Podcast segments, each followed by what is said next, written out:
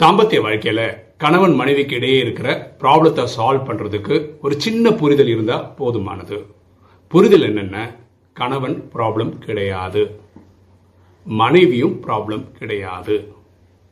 Problem தான் problem கணவனும் மனைவியும் ஒரே டீமா இருந்து ப்ராப்ளத்தை சால்வ் பண்ண முயற்சி பண்ணாங்கன்னா ப்ராப்ளம் சால்வ் ஆகிடும். அதுக்கப்புறம் அவங்க வாழ்க்கை ஜிங்கலால தான். எண்ணம் போல் வாழ்வு.